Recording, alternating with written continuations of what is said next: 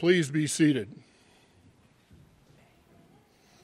God calls us now through a time of fellowship through the words of the prophet Habakkuk. Though the fig tree should not blossom, nor fruit be on the vines, the produce of the olive fails, and the fields yield no food. The flock be cut off from the fold, and there be no herd in the stalls. Yet I will rejoice in the Lord. I will take joy in the God of my salvation. God the Lord is my strength. He makes my feet like the deer's. He makes me tread on the high places.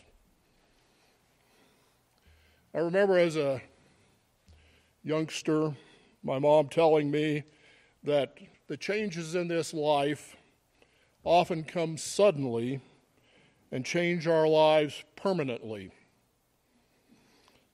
Many of these changes bring joy to our life. For example, marriages and the birth of children. Others, as Habakkuk is relating to us, are sorrowful. We wake up to the realization that we are what we would call doomicated and that we are unable to solve the problem on our own. We really need a Savior. And we come, when we come to this point in our lives that we realize there's nothing we can do about it and that we need a Redeemer, we find that God's Word is what brings us real comfort. And that's what Habakkuk is talking about here.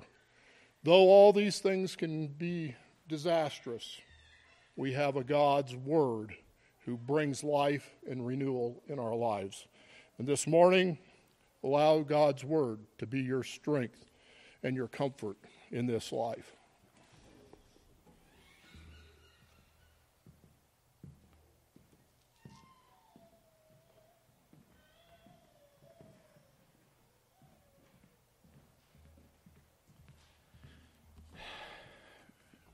Come of God, turn with me, if you would, to Numbers chapter 20.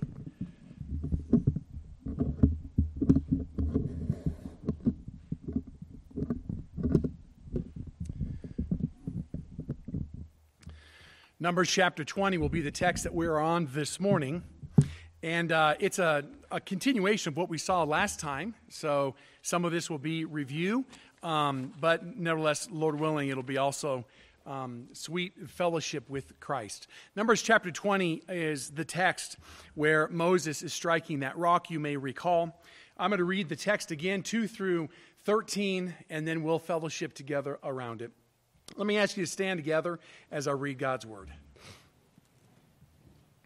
Hear now the word of our Lord. And there was no water for the congregation. And they assembled themselves against Moses and Aaron. The people thus contended with Moses and spoke, saying, If only we had perished when our brothers perished before the Lord. Why then have you brought the Lord's assembly into this wilderness for us and our beasts uh, to die here? And why have you made us come up from Egypt to bring us into this wretched place? It is not a place of grain or figs or vines or pomegranates, nor is there water to, uh, to drink. Then Moses and Aaron came in from the presence of the assembly to the doorway of the tent of meeting and fell on their faces.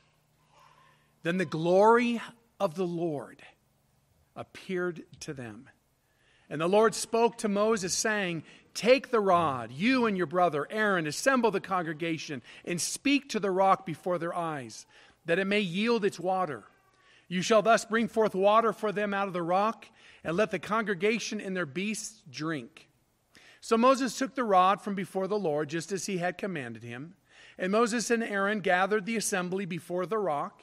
And he said to them, Listen now, you rebels, shall we bring forth water for you out of this rock? Then Moses lifted up his hand and struck the rock twice with his rod, and water came forth abundantly, and the congregation and their beasts drank. But the Lord said to Moses and Aaron, Because you have not believed me, to treat me as holy in the sight of the, of the sons of Israel, therefore you shall not bring this assembly into the land which I have given them. Those were the waters of Meribah, because the sons of Israel contended with the Lord, and he proved himself holy amongst them. Thus far, the reading of God's word. Let's pray. Father, thank you for the privilege you've given us now to be here, to fellowship around your word. And Lord, we pray by your grace to see Christ by faith and to fellowship with you, O Lord, and to rejoice in you. Lord, to hear your word, to be uh, committed uh, uh, to you, to be uh, confronted, to be humbled, to be built up. Lord, bless this time. Grow your people, grow us in our faith and comfort and hope in you. We pray this in Jesus' name. Amen. Please be seated. This morning we continue again a, a, a passage that we began last week in which Moses in um, uh, having brought his people up to um, this place, this well watered oasis, what was anticipated, um, brings them there, and, and, there's no water there, and so he strikes a rock and brings forth water. Now we know that this is at the end of 40 years of wilderness wandering. So this is not during the wilderness. This is at the very end. They've been in the wilderness now for 40 years.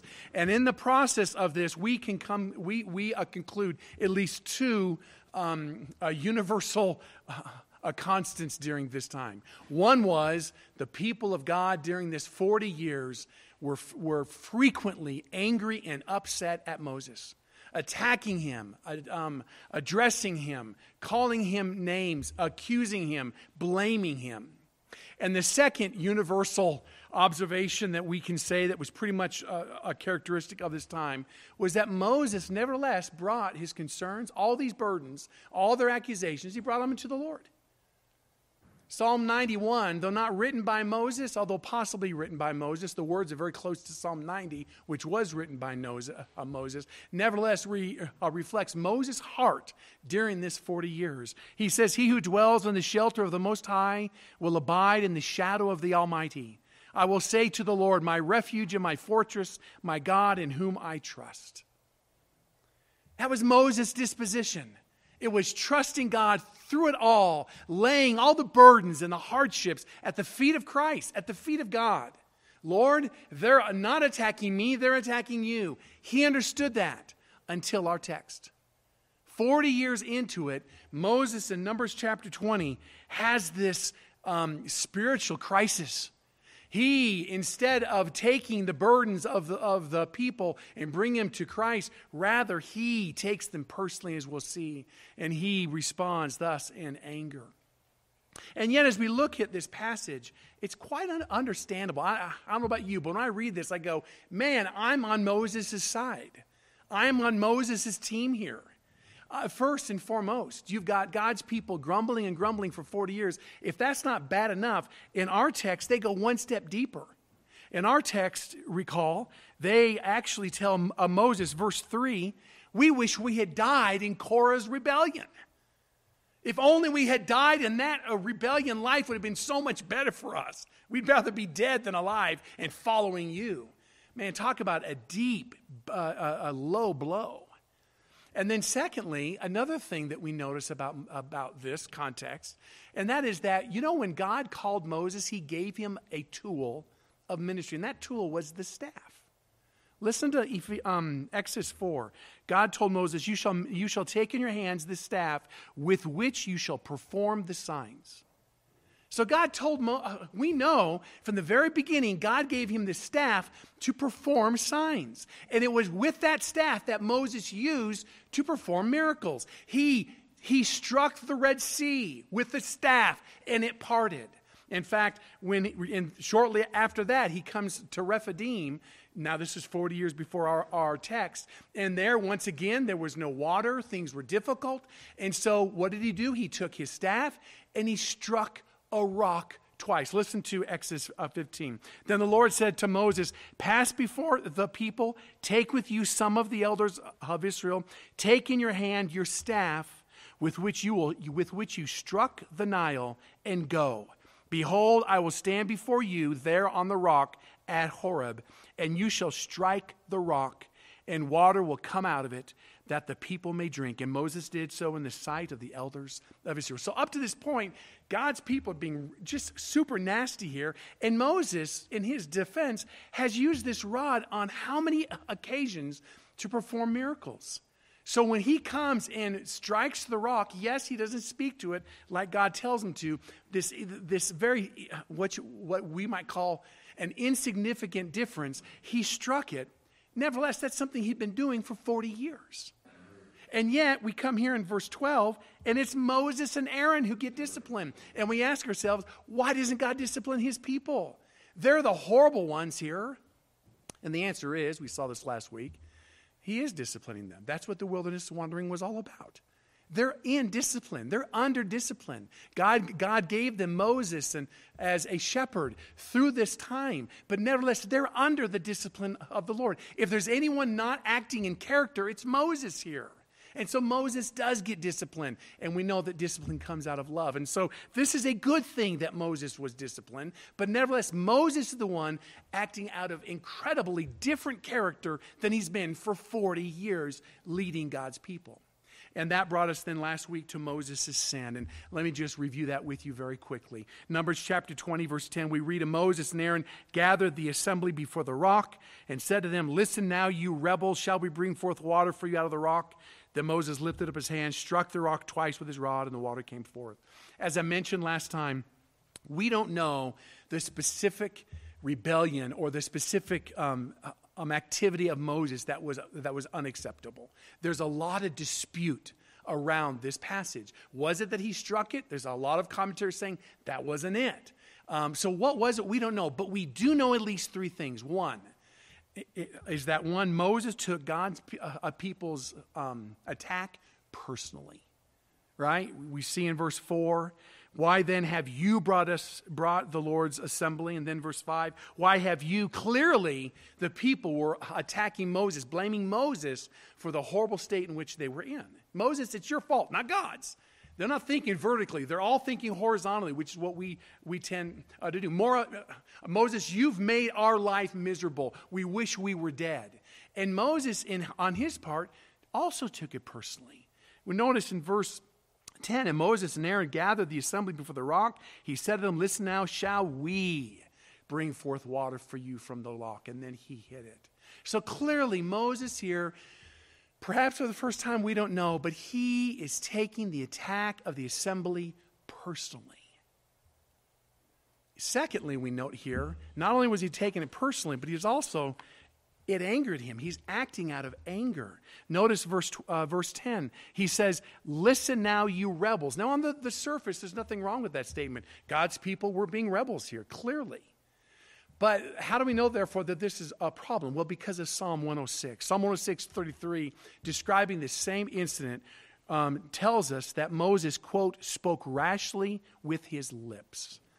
In the Hebrew, the idea behind that is Moses spoke out of anger. Moses is not being driven by God, he's not being driven by faith. He's being driven by his flesh at this point. What the people said angered him. He took it personal, it made him angry, and now he's responding out of anger. He's ministering in anger, in violence. Listen now, you rebels. He is upset, obviously. Um, Daniel uh, Amestis, I think I read this uh, last week. Moses may have rationalized his response as righteous indignation, similar to that of Phineas, but it, but it actually was a rash, angry, sinful retort. Rather than staying under control, Moses let his emotions affect his speech. On the whole, Moses' life was characterized by meekness, but in this case, he failed in what was typically his area of strength. So he's lost it.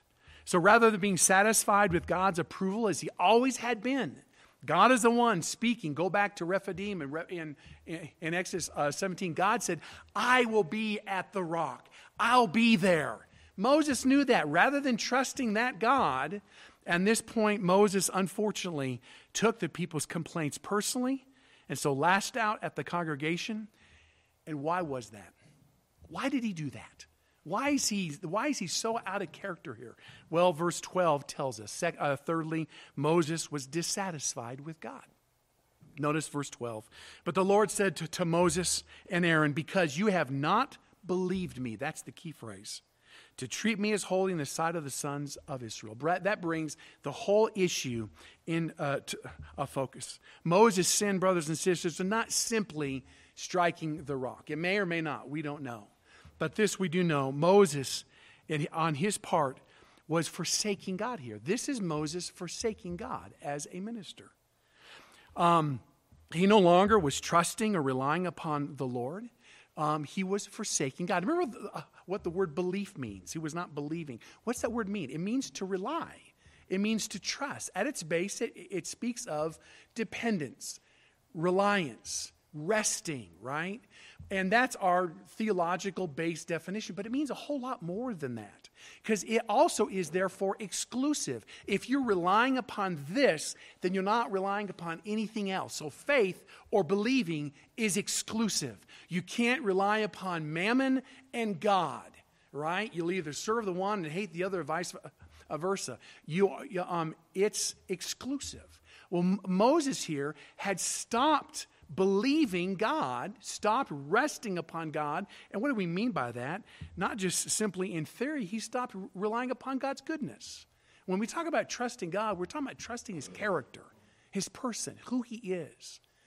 Moses, at this point, God's goodness was not enough for him. God's praise was not enough for him. God's pardon was not enough for him. God's power was not enough uh, for him. He rather wanted the praises and the adulation of the people. Christ, God, no longer was enough for him. And all this speaks ultimately of Moses' satisfaction, right? All this is a review. Moses, at this point, lost his satisfaction in God. He was no longer satisfied with God, right? He wanted, he wanted the people's praises. That would make him satisfied. He wanted the people's compliment. That would make him satisfied. He wanted them to stop giving him a hard time. That would make him satisfied. Listen to Romans chapter 5, 6. I want you to see how satisfaction and faith are one and the, the same. Christ said on, on the Beatitudes, Blessed are those who hunger and thirst for righteousness. Now, that's a faith act. You are hungry and thirsting for the righteousness of Christ if you are if you are ones who are who are longing for trusting believing resting upon the righteousness of jesus christ notice what the text says they shall be satisfied. You know that phrase right? Satisfaction is a result of faith. Now what is satisfaction? You know what the root of satisfied of satisfied is? Sated. It's a word used in the context of food both in the hebrew and the greek to be sated is to be so full, so satisfied with what you've got, you don't desire, nor do you want, nor do you need, nor do you take anything else. A sated man at a meal is someone who's, who is offered another bite. I don't want any more. What I have, what I've eaten, is all that I want, all that I need. I cannot have one more bite. That's a satisfied man. Thus, Christ says, brothers and sisters, if you're satisfied, if you believe me, you'll be satisfied. If you trust me, you'll be satisfied. And what that means, brothers and sisters, is that if you and I are trusting Jesus Christ, we only want Christ's approval, Christ's provision, Christ's um, purpose for our lives, Christ's plan for our lives. That's what we want. That's to be satisfied with Christ. But um, and that is the picture of God's people. Psalm 73, whom have I in heaven but thee, and besides thee I desire nothing on earth. So to be someone who's living in faith in Christ, you don't want anything other than God, fellowshipping with him, knowing him, trusting him, following his plan for your life. That's all that you want. Yet, brothers and sisters, in the passage before, uh, before us, clearly that was not Moses. At this moment in his life, Christ was not enough. God's grace, love, protection, or opinion became secondary to how the people thought, respected, and so reacted uh, to Moses. And so this leader, in anger, struck the rock as a, as a public demonstration of his power and ability. Yes, he disobeyed God's uh, command, but the transgression ultimately was not that. The transgression was his dissatisfaction with God. All right, that's all summary. That's all I'll review. That's what we saw last week. That's what, what his problem was. That's why God's disciplining him. He ceased to be satisfied with Christ alone. Now, brothers and sisters, we all would say here, is Christ your satisfaction? Yes. Is he all that you need? Yes. Are you living like that? How do you know? And if you're not, why not? Why aren't you living satisfied in God? How would you know if you're not? Brothers and sisters, the next part, part C, answers both of those questions. It's God's application because the Bible contains two prominent passages which reference Numbers chapter 20 and God uses to exhort God's people on a specific way. The first one is, would you notice with me, 1 Corinthians 10, turn me uh, there in your Bibles if you would. 1 Corinthians 10, verse 1. 1 Corinthians 10, verse 1. Moses' dissatisfaction occurred because he missed Christ. Why? Why did he why was Moses why was Moses not satisfied? Because brothers and sisters, he missed Christ. Completely missed him at this moment.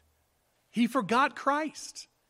Notice 1 Corinthians 10 as a warning to all who might think that their spiritual activity, you know, going to church, reading the Bible, is the reason why God would accept them. Paul gave this exhortation. I won't read the whole thing. I'm going to read up to the point that's germane for us. For I do not want you to be unaware, brethren, that our fathers were all under the cloud, all passed through the sea, all were baptized into Moses in the cloud and in the sea, all ate the, the same spiritual food, manna, all drank the same spiritual drink, for they were drinking from a spiritual rock which followed them, and that rock was Christ. All right, we're going to stop there. All right, in, in, in that day, in Paul's day, there was a, a, a tradition of Judaism that believed that the rock that Christ or that Moses struck twice at Rephidim, that rock followed them everywhere God's people went in the wilderness. That's what was believed by tradition. So the rock that, that Moses struck at um, Jabesh Gilead, or, or, or, where he is, I'm sorry, uh, Kadesh uh, Barnea, that rock that he struck there 40 years later was the same rock that he struck at Rephidim in Exodus 17. That's what was believed. Now we know biblically that that's wrong. Historically, that's not what happened. But that's what the, that's what the lore, that's what the tradition was in Judaism. So Paul, it seems in this passage, seems to be saying that that was the case. He, he, they were drinking from a spiritual rock which followed them. Is that what Paul's doing here? No. Paul is not agreeing with the tradition, he's correcting it. He's not saying that there was a literal rock. He's saying there was a rock that followed them, but it wasn't literal. That rock was Jesus Christ, none other than Jesus Christ himself. Jesus Christ, brothers and sisters, was the being in Exodus 17 where God says, I will stand on the rock and you will then speak or you will then strike it. That's Christ. And Moses, by faith, beheld that, had to have, trusting God. He's in the hall of faith, Hebrews 11. Moses, trusting Jesus Christ. Yet at this point, brothers and, and sisters, Moses missed it. Moses forgot. Moses, he lost the big picture. He lost sight of Christ. He forgot the gospel. Truly, brothers and sisters, Moses' sin had very little to do with striking a rock or, or speaking to it as if striking or speaking were morally important. Rather, it was a rejection of Christ by which he placed the people's opinion, approval, and praise above that of Christ's. Think about that. Why did Moses act the way that he did? Because, brothers and sisters, he was living according to his performance. He, he, since he wasn't believing God, he had to believe something. He was, he was trusting himself. And thus, because he was trusting himself, he was, he was trying to suck the praises, the adoration from other people. That's always a problem in ministry.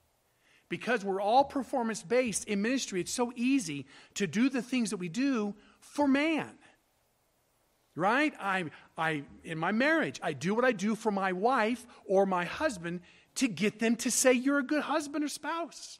As a parent, we do what we do, and we get upset when our kids don't give us praise or our kids. I do all of this stuff for our, our kids, and all they do is rebel. It's not enough. Mom, I didn't want this. That's the wrong color. And it angers us. Why?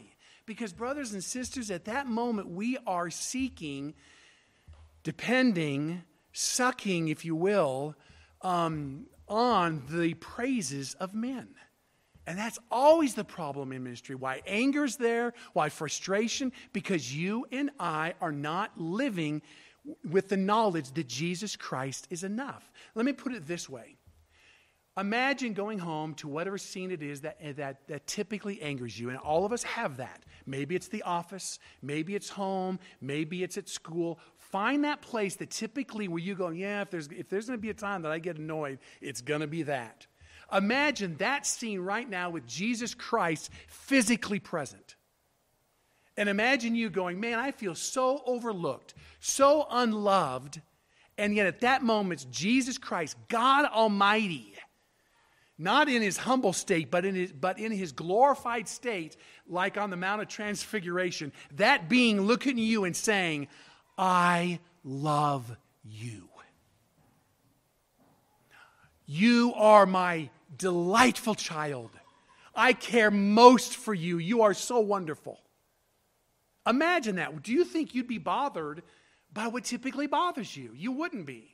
The fact that your spouse didn't recognize you, that they didn't compliment you, the fact that your boss overlooked you, the fact that your parents seem to always be so harsh. Brothers and sisters, if in that moment when your parents were being harsh and Jesus Christ were there telling you, Well done, thou good and faithful servant, do you think you'd give much credence, much weight to what your parent or name it said? You wouldn't.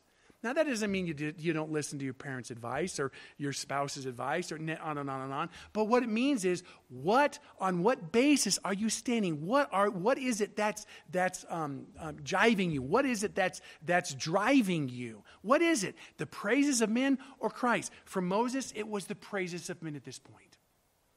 He lost it, and when, when you and I do this in ministry, you know what the result is? Resentment, anger thoughts of, I'm done.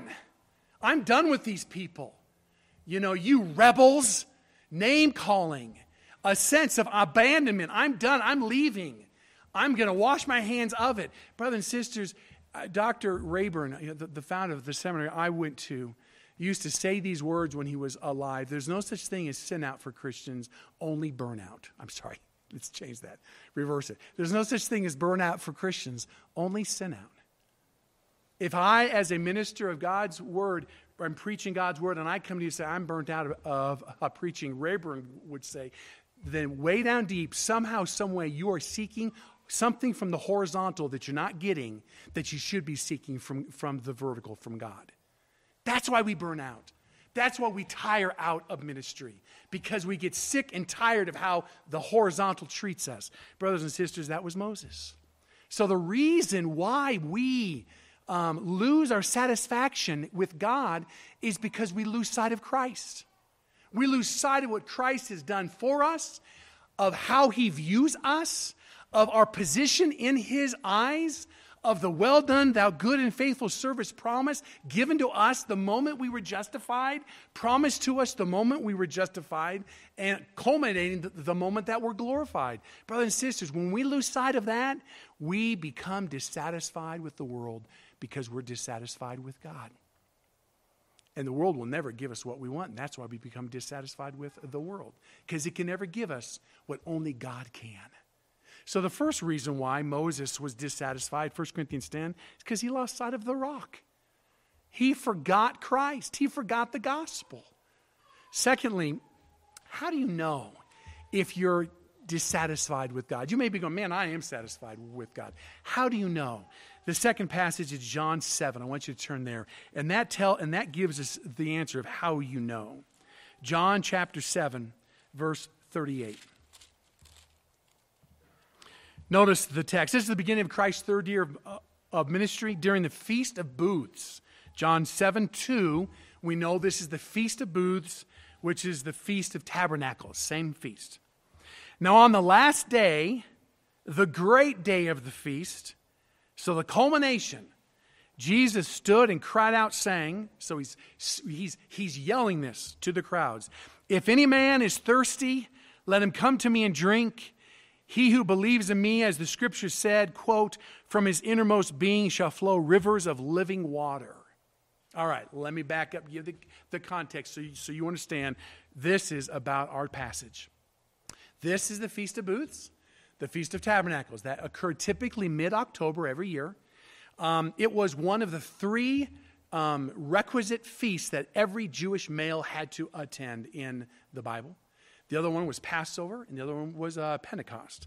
Well, at this feast, um, something happened. It's a week long feast, so, so uh, seven days. Uh, at this feast, every day of this feast, a priest would leave the, the temple with a big clay jar.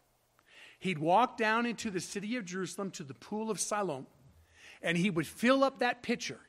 And the moment he filled up the, the pitcher, of course, the crowds would be following him. The crowds would begin singing Isaiah 12 3, You will joyously draw water from the springs of salvation. And then he'd bring that pitcher back to the Temple Mount, back to the temple, where he would then go to the right side or the left side, we're not sure which side it would be on, of the altar burnt offering. There would be this stand with a bowl in, in it.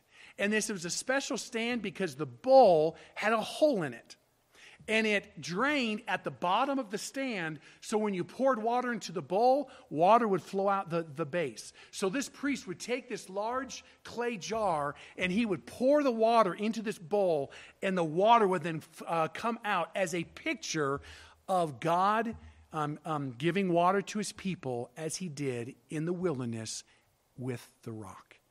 So, the, so this ceremony was a ceremony in honor of Numbers chapter 20 or Exodus chapter 17, both of them. It's a celebration how God in the wilderness, that's why it's the Feast of Booths. They all lived in booths, they lived in tents. They left. They, they acted like they were once again in the wilderness wandering. And for one week, they would camp out under the stars. And then uh, every single day, they would be rejoicing and celebrating because God provided water for them during that time every single day. Well, during the last time that this was going on, while this was going on, um, and we don't know what part when, when Jesus did it, but it wouldn't surprise me if Jesus stood up the moment that the water was being poured and water was coming out the base of that stand. Jesus stood up and he spoke these words If any man is thirsty, let him come to me and drink.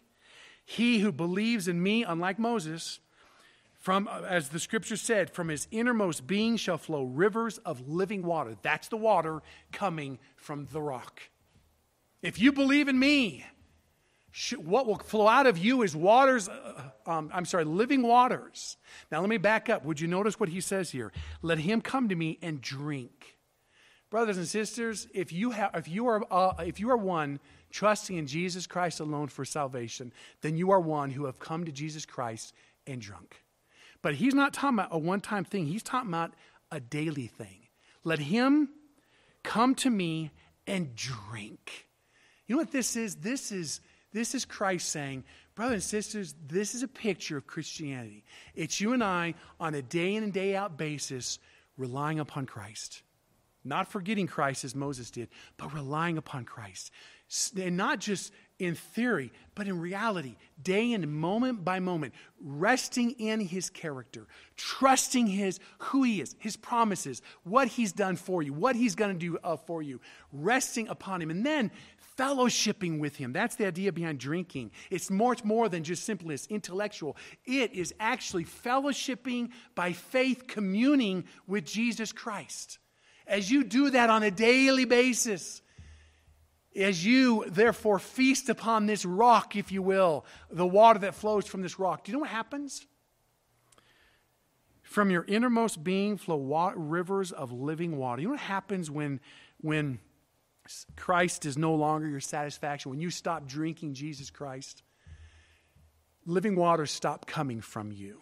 The opposite is what?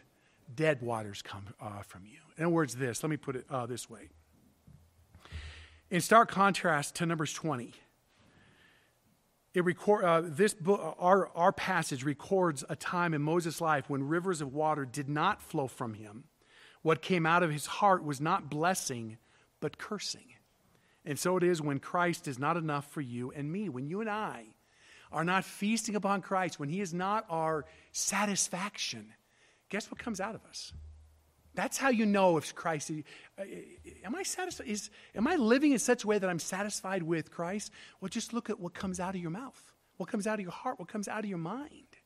Uh, Ezekiel 16, speaking of God's covenant people, moreover, you played the harlot with the Assyrians because you were not satisfied with me. Brothers and sisters, when you're satisfied with Christ, you don't have to play, play uh, the harlot with the Assyrians. What does that mean?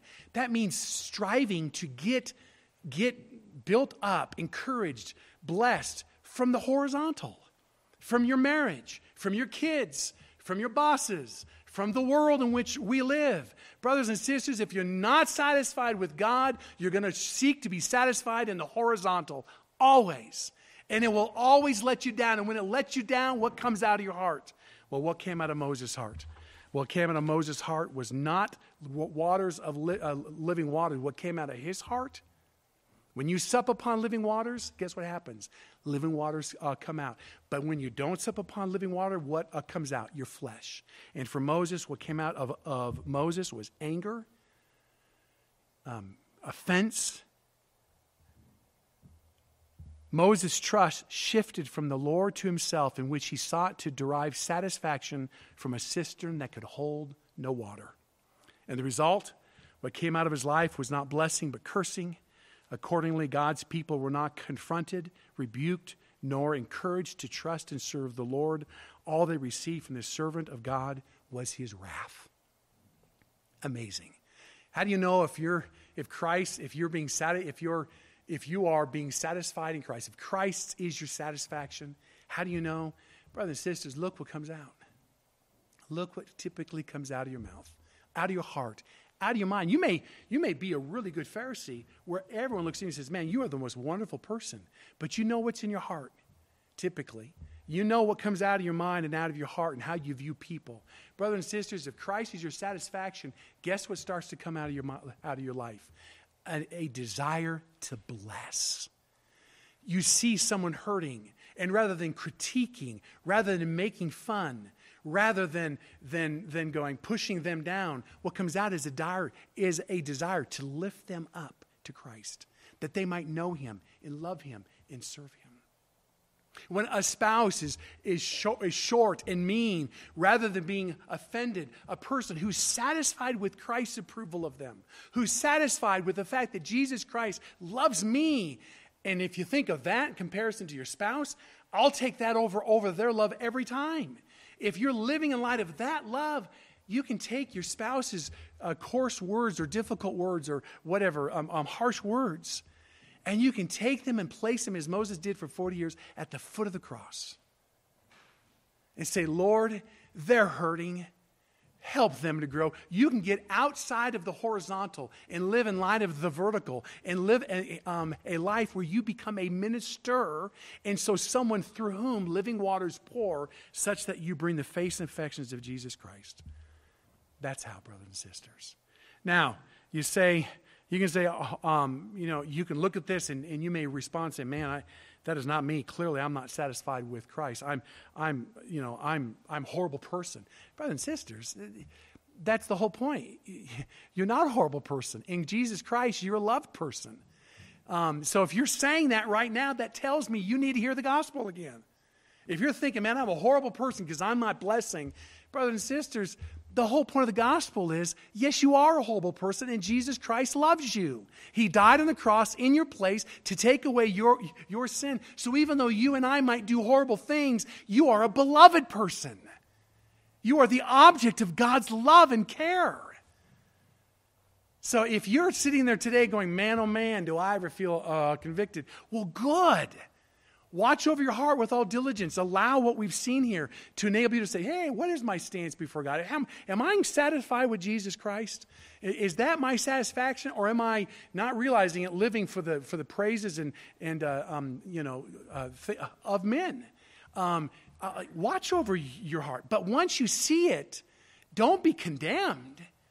That's the exact opposite of being satisfied with Christ. See it and let you realize, whoa, as a, as a doctor looks at symptoms, allow that symptom to, uh, to, to wake you up that you might go, wow, I'm not, I'm not satisfied with Christ. So what do you do? Four things. One, begin by realizing it's serious not to be satisfied with Christ. Jeremiah 2 13, my people have committed two evils. They've forsaken me, the fountain of living water, to few, hew for themselves cisterns, broken cisterns that can hold no water. So, so it's not good. So you go, man, I'm not being satisfied with Christ. That's not a good thing, which means you take it serious. You don't go, oh, it's not a big deal. It's just a little anger. Everyone gets angry. I wasn't really mad. I was just a little perturbed, right? Change our words. Brothers and sisters, it's a serious thing. A serious thing. So, one, take it seriously. Secondly, understand that all of us are going to be susceptible to this sin. All of us. Moses walked with God for 40 years. 40 years. And he did this after 40 years. Our text says in verse 6 that Moses and Aaron had just left the Shekinah glory of God. And then they went and did what they did. Brothers and sisters, if, if Moses can be in the presence of the Shekinah glory of God, having walked with God for 40 years, and commit this error, this sin, what do you suppose you and I are going to do in our lives on a daily, weekly, monthly basis? All the time. So, one, recognize it's serious. But two, brothers and sisters, this is not uh, the unforgivable sin. This is sin that you and I are all going to struggle with. Why? Because we're so performance based. So, thirdly, Confess your sin. 1 John 1 9, if we confess our sins, He'll cleanse us, He'll forgive us. Do you believe that? Do you really believe that if you go to God this day and say, Lord, I look at uh, clearly a life, I don't know, I don't see it. I'm not purposely living for the praises of my spouse or my parents or my kids, but evidently I am because I get so offended so quickly. Go to God, Lord, show me, show me Christ. Let me see my Savior more, that I would be more satisfied with Christ. Open my eyes. Brothers and sisters, confess your sin. Pray that God would give you Christ, more of Christ, and He will. He will answer that prayer. And then lastly, understand what ultimately is up for grabs when you and I engage in this sin. When you and I are not, are not satisfied with Christ, ultimately understand what's up for grabs. Listen to Numbers 12, uh, 20, verse 12. We're going to close with, with this. Numbers 20, verse 12 we read these words Because you have not believed me to treat me as holy in the sight of the sons of Israel, this is God, therefore you shall not bring this assembly into the land which I have given them. Now you hear that and you go, whoa, that's condemnation. That's not condemnation. Moses didn't lose his salvation. He didn't lose God's pleasure. He didn't lose God's blessing. He didn't lose any of that. What did he lose? He lost the privilege of the promised land. What's the promised land? The place where God would manifest himself to his people in, in a most glorious way, more so than in the wilderness. What did he lose? He lost fellowship with Christ. I don't mean positionally, practically.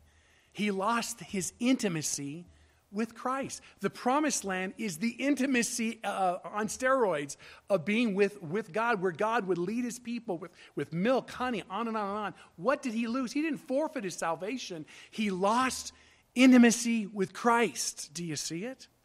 That's what he lost. So, what did he lose? Ultimately, what, what ultimately is up for grabs when you, you and I are not satisfied with Christ? What's up uh, for grabs? Being satisfied with Christ. Intimacy with your Lord. You see, it builds on one another. The more you feast upon Christ, guess what happens? The more you feast upon Christ. Now, what is your and I greatest desire in life? What is it? It's to glorify God. That's what we're made for. And what? Enjoy Him. Do you understand what you're missing when you're not satisfied with Christ? You're missing the glory of fellowshipping with your Savior. And you say, I want that. So pray for it. Let, so, so the next time you go, man, anger came out, don't down, downplay it. Oh, it's a small thing. It wasn't anger. It was just a little bit of being, I was just agitated. I wasn't angry. We, we use a lot of euphemisms to tell people we're not angry. It was, I was agitated. I was perturbed. I was just a little, a little bothered. No, you were angry. And when that's the fruit of your life as a minister, unless it's for righteous causes, that's a testimony to you. You're not being satisfied with, with Christ. And, brothers and sisters, if you engage in that sin, if you indulge that sin, if you like that sin, I'm right to be angry at my spouse. I'm going to stay being angry. Brothers and sisters, if that's you, what you're costing is intimacy with your Savior. So, so, so God says, Moses, you just cost intimacy. Brothers and sisters, let us be a people who recognize, man, if this is my area that I'm struggling with this day, Lord, clearly I'm not, I'm not being satisfied, then as a summary, one, it's serious. Two, um, we're all susceptible, so I'm not something weird. I'm not a weird Christian. That's what all of us struggle with. I'm one of you. Thirdly, confess your sin. And fourthly, let the desire to fellowship with Christ drive you to confess your anger, drive you to, to forgive your spouse, drive you to continue in ministry, drive you to say, no matter what happens, I will be faithful unto you, Lord rather than allowing the horizontal to stop you from all these things. Allow Christ's satisfaction to make you more satisfied and more satisfied and more satisfied. That's the glory of the gospel. It's the gift that keeps on giving. Let's pray together. Father, we look at this passage, and no doubt there's so many things I've missed here, but what a wonderful passage. Is it not only tells us what Moses did, but, but shows us why he did it. And Lord, what a glorious um, passage for us as we as we read this and our, ourselves recognizing that, Lord, we all find our, ourselves doing this. This is part and parcel of our sinfulness. But Lord, thank you that you give us this beautiful passage that, that enables us to see um, how, we can, how we can live and move and have our, being, how we can stay in, in ministry in hostile environment, in a difficult ministry, and keep on ministering without burning out, without sinning out. Lord, we need only to look to you, to continue to look to you, that you would be our all in all. That, Lord, we would with Moses say, God, show me your glory, and that you and your grace would show us more of your love, of your tender mercies, of your holiness, mingled with your grace and your love. Lord, we pray, show us your glory mold and shape us that we would be a people whose delight would be you, that we would delight ourselves in you. That we would say with Asaph, Whom am I in heaven but thee, and, these, and besides thee I desire nothing on earth. Lord, give us that grace to be that people. And where we fail, give us the grace to quickly confess um, as we seek refreshment in you, knowing your for, uh, forgiveness. And may that be the delight of our hearts and our lives. We pray this in Jesus' name. Amen. Amen. Let's go to the table of the Lord.